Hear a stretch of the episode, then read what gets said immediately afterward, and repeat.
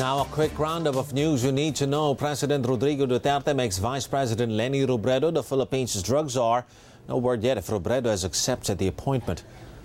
Former police chief Oscar Albayalde won't face any administrative case over the PNP drug recycling scandal. And Philippine inflation further slows in October, but the central bank sees it picking up later this year. Those were the latest news alerts. I'm Ron Cruz. For more updates, subscribe to the ANC YouTube channel, like us on Facebook, and follow us on Twitter.